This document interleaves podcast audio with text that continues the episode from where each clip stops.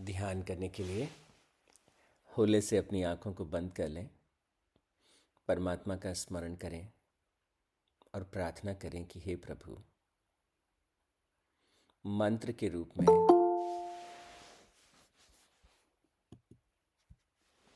शब्द के रूप में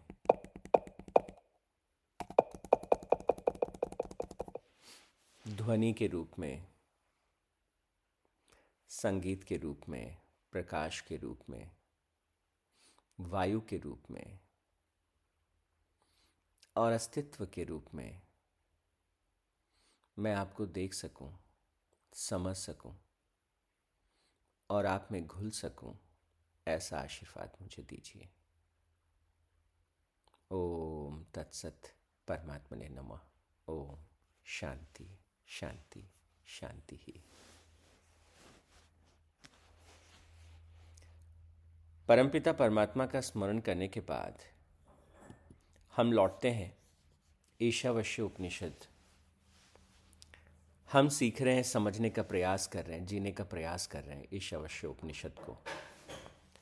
और जैसे हमारी बात हुई थी, इसके बैकग्राउंड के बारे में हमने थोड़ी सी बात की थी। ये उपनिषद बहुत ही खास है और ईशावश्य उपनिषद को इसका जो नाम दिया गया ईशावश्य उपनिषद, ये इसके पहले शब्द से इसको मिला। ओम ईशा वास्यमिदम। और ये एक मंत्र उपनिषद है। मंत्र उपनिषद से क्या अर्थ है? सारे के सारे अठारह मंत्र जो हैं, वो ना केवल समझने के लिए बल्कि जीवन में उतारने के लिए हैं। इन मंत्रों को हमें पी लेना है और इनको अपने अस्तित्व में घोल लेना है। इन मंत्रों पर हम लगातार मनन करते जाएँ, चिंतन करते जाएँ और हमारा जो जीवन दर्शन है वो इस मंत्रों से युक्त हो जाए। तो जीवन में जो क्रांति घटती है वो क्रांति क्या है कि हम अपने भीतर और अपने बाहर उस परम तत्व को जिसे हम ईशा या ईश्वर कहते हैं, की अनुभूति कर सकते हैं हर क्षण। तो इस उपनिषद का लक्ष्य हमारी ज्ञान की वृद्धि करना नहीं, बल्कि परमात्मा को अनुभव में लाना है। How we can experience God how we can experience that ultimate ये इसका ध्येय है। चलिए तो पहले सूत्र पर एक बार फिर से चर्चा करते हैं। पहला जो मंत्र है, इसके चार भाग हैं। तो एक बार मैं इन चारों भागों को फिर से एक एक करके आपने सामने रखता हूँ। तो एक खंड में क्या कहा? जगत्याम यत किम च जगत अस्ति। जगत्याम यत किम च जगत अस्ति का तात्पर्य क्या है? कि in the world whatsoever changeful is इस जगत में जो भी परिवर्तनशील हमको दिख रहा है, जो भी हमको बदलता हुआ दिख रहा है अच्छा हाँ दिख तो रहा है, ये तो पूरा जगत लगातार बदलता हुआ दिखता है।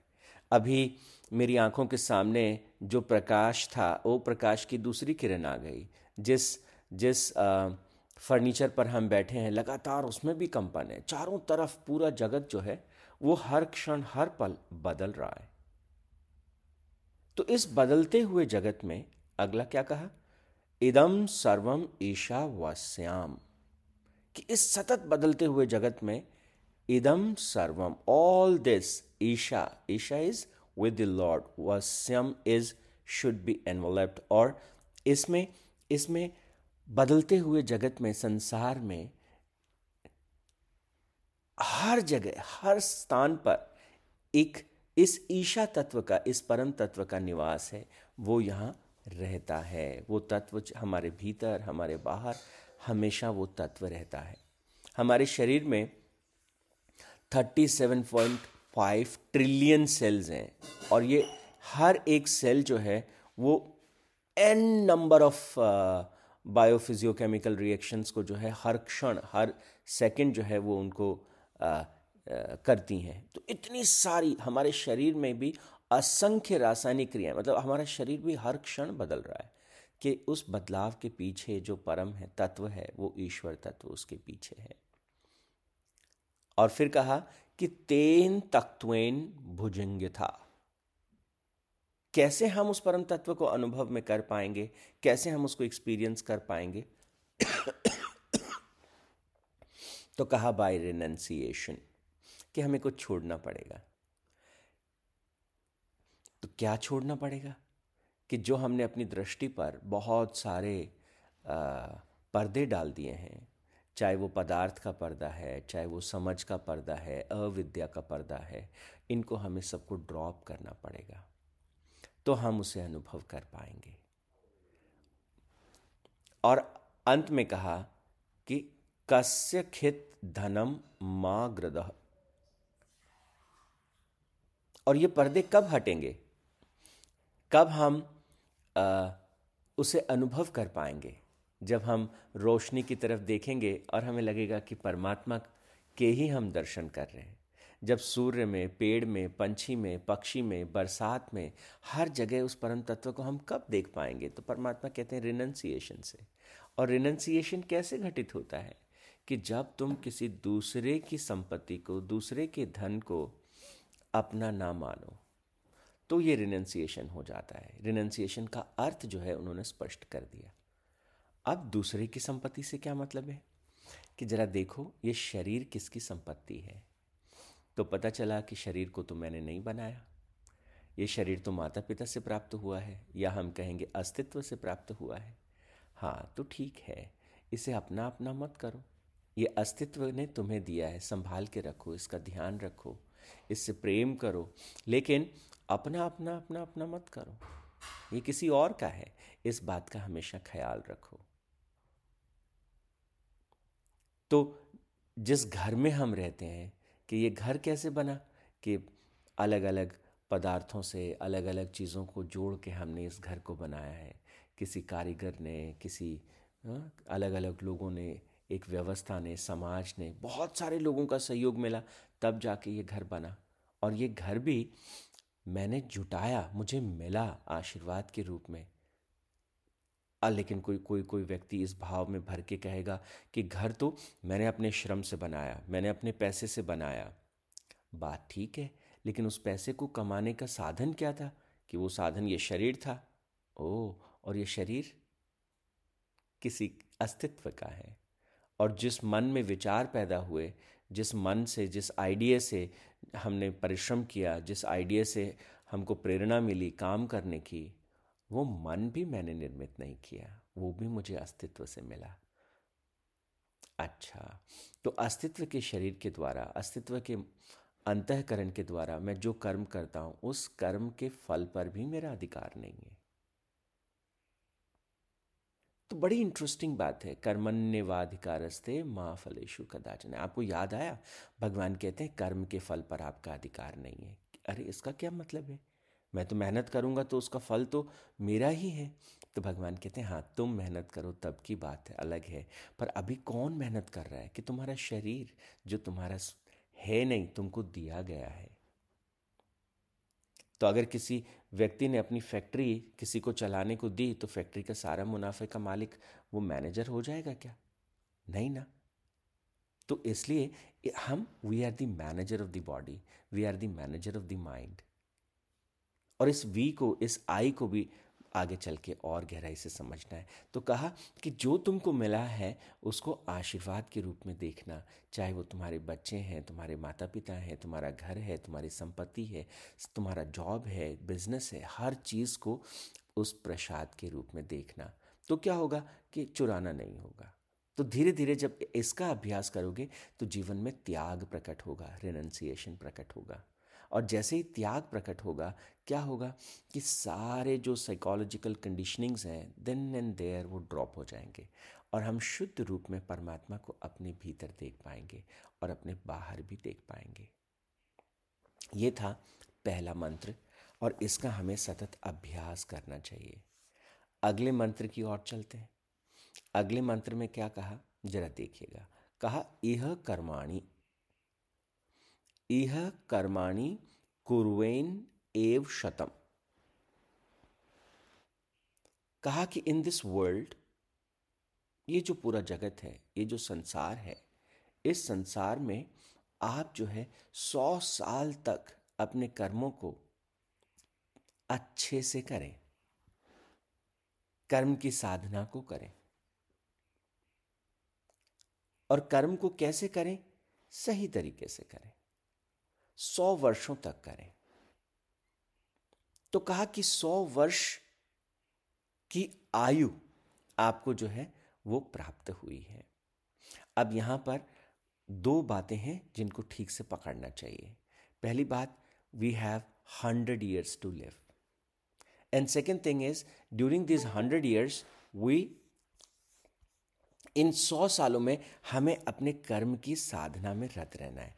हमको अपने कर्म को दिन प्रतिदिन परिष्कृत करते चले जाना है। तो ये ये दो चीज़ों पर आ, जो है ध्यान देना। तो पहली बात क्या कहा? कि सौ वर्षों तक हमें जीना है। और जब उपनिषद के ऋषि ऐसा कहते हैं तो हमको थोड़ा सा सावधान हो जाना चाहिए। सौ वर्षों तक हमको जीना है। और और ये बहुत अच्छी आयु है। लेकिन उनका इशारा एक और बात की तरफ़ है। केवल सौ वर्ष। इस अस्तित्व के सापेक्ष सौ वर्ष क्या है? कुछ भी तो नहीं है। हमारे ब्रह्मांड की आयु 1370 करोड़ साल है, विज्ञान की दृष्टि से देखें तो। 1370 करोड़ सालों से ये ब्रह्मांड अस्तित्व में है। और लगभग 1370 1400 करोड़ वर्ष तक कहते हैं कि इस ब्रह्मांड का अस्तित्व और बना रहेगा।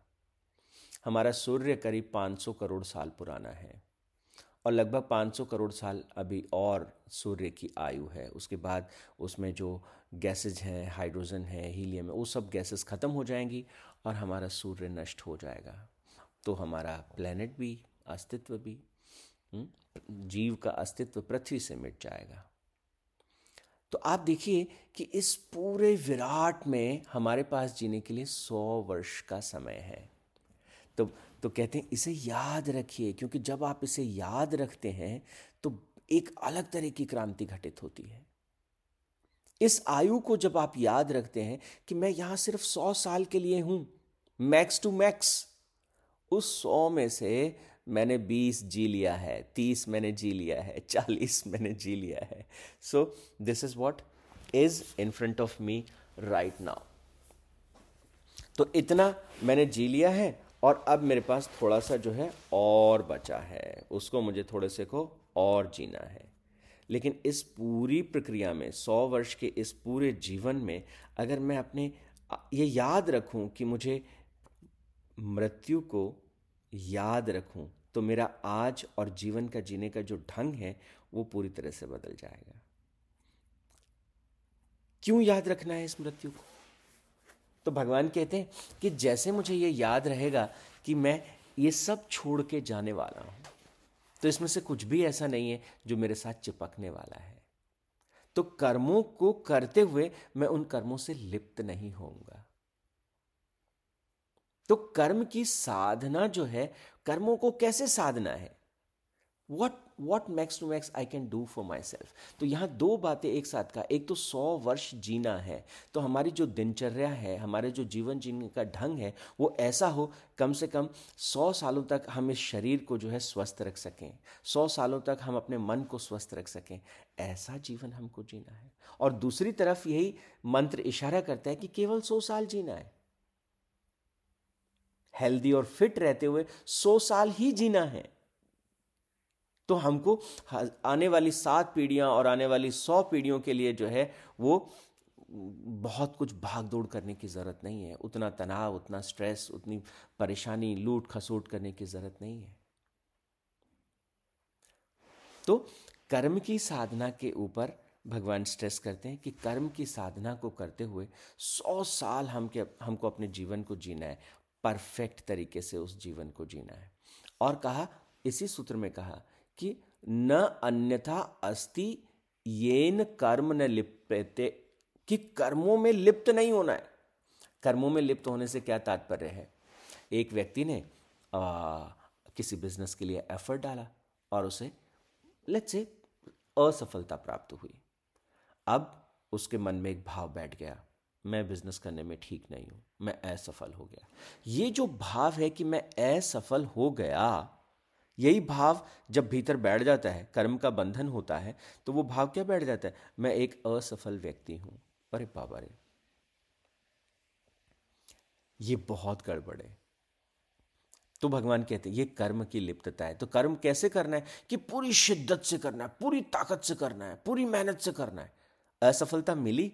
तो उस असफलता मुझे क्यों मिली? मेरे कर्म में कहा क्या कमी रह गई? उसको समझने का अवसर जो है वो असफलता प्रदान करती है। Failure is just an another learning असफलताएँ आती हैं हमें सिखाने के लिए, समझाने के लिए, बेहतर बनाने के लिए, ना कि हमें रोकने के लिए और नीचा दिखाने के लिए।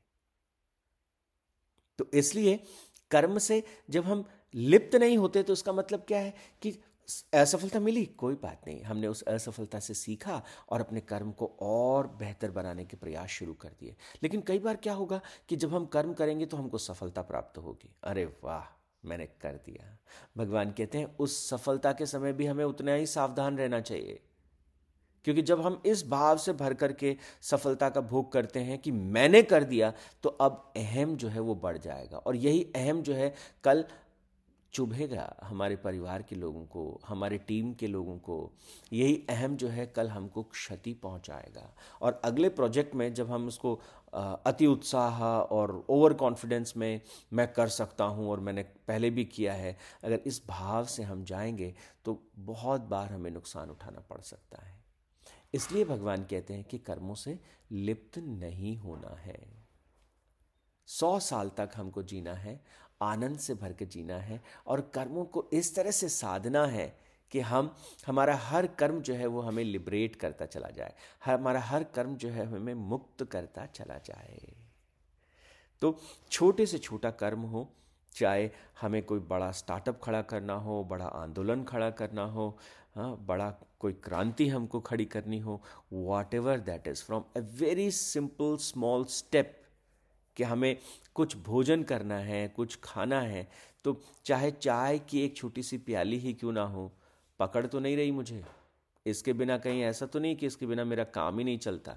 इसके ऊपर इतनी डिपेंडेंसी तो नहीं हो गई कि ये पेय पदार्थ के बिना मेरे से चला ही नहीं जा रहा है मुझसे उठा ही नहीं जा रहा है, मुझसे काम ही शुरू नहीं किया किया जे, किया जा रहा है। मैं देखता हूँ, ऐसा ऐसा बहुत बार सुनने, करने और देखने को मिलता है। तो भगवान कहते हैं, कर्मों की लिप्तता। उससे मुक्त होते हुए सौ साल तक हमें अपने जीवन को जीना है। और फिर जरा थोड़ा पलट के देखिएगा। आज अगर आपको समय मिले तो आप देख के जाइएगा कि सौ साल जीवन जीने के बाद मैं पीछे क्या छोड़ जाऊँगा इस संसार के लिए, इस जगत के लिए। सौ साल एक अवसर परमात्मा ने मुझे दिया जीने के लिए हाँ ग्रो करने के लिए, आनंद से भरने के लिए। तो सौ साल इस जीवन को जीने के बाद मैं पीछे क्या छोड़ जाऊँगा? ये हमको पकड़ना है। पीछे मैं क्या छोड़ जाऊँगा? तो आ, कैसी लेगेसी जो है मैं पीछे छोड़ जाऊँगा? कौन सी और कैसी रचना जो है इस जगत में मैं करके निकल जाऊँगा? इस बात को हमें पकड़ने की ज़रूरत है। प्रेम जी ने यहाँ एक छोटा सा प्रश्न रखा है कि सर बीमारियों को या बीमारियों के संबंध में कैसी धारणा बनाए?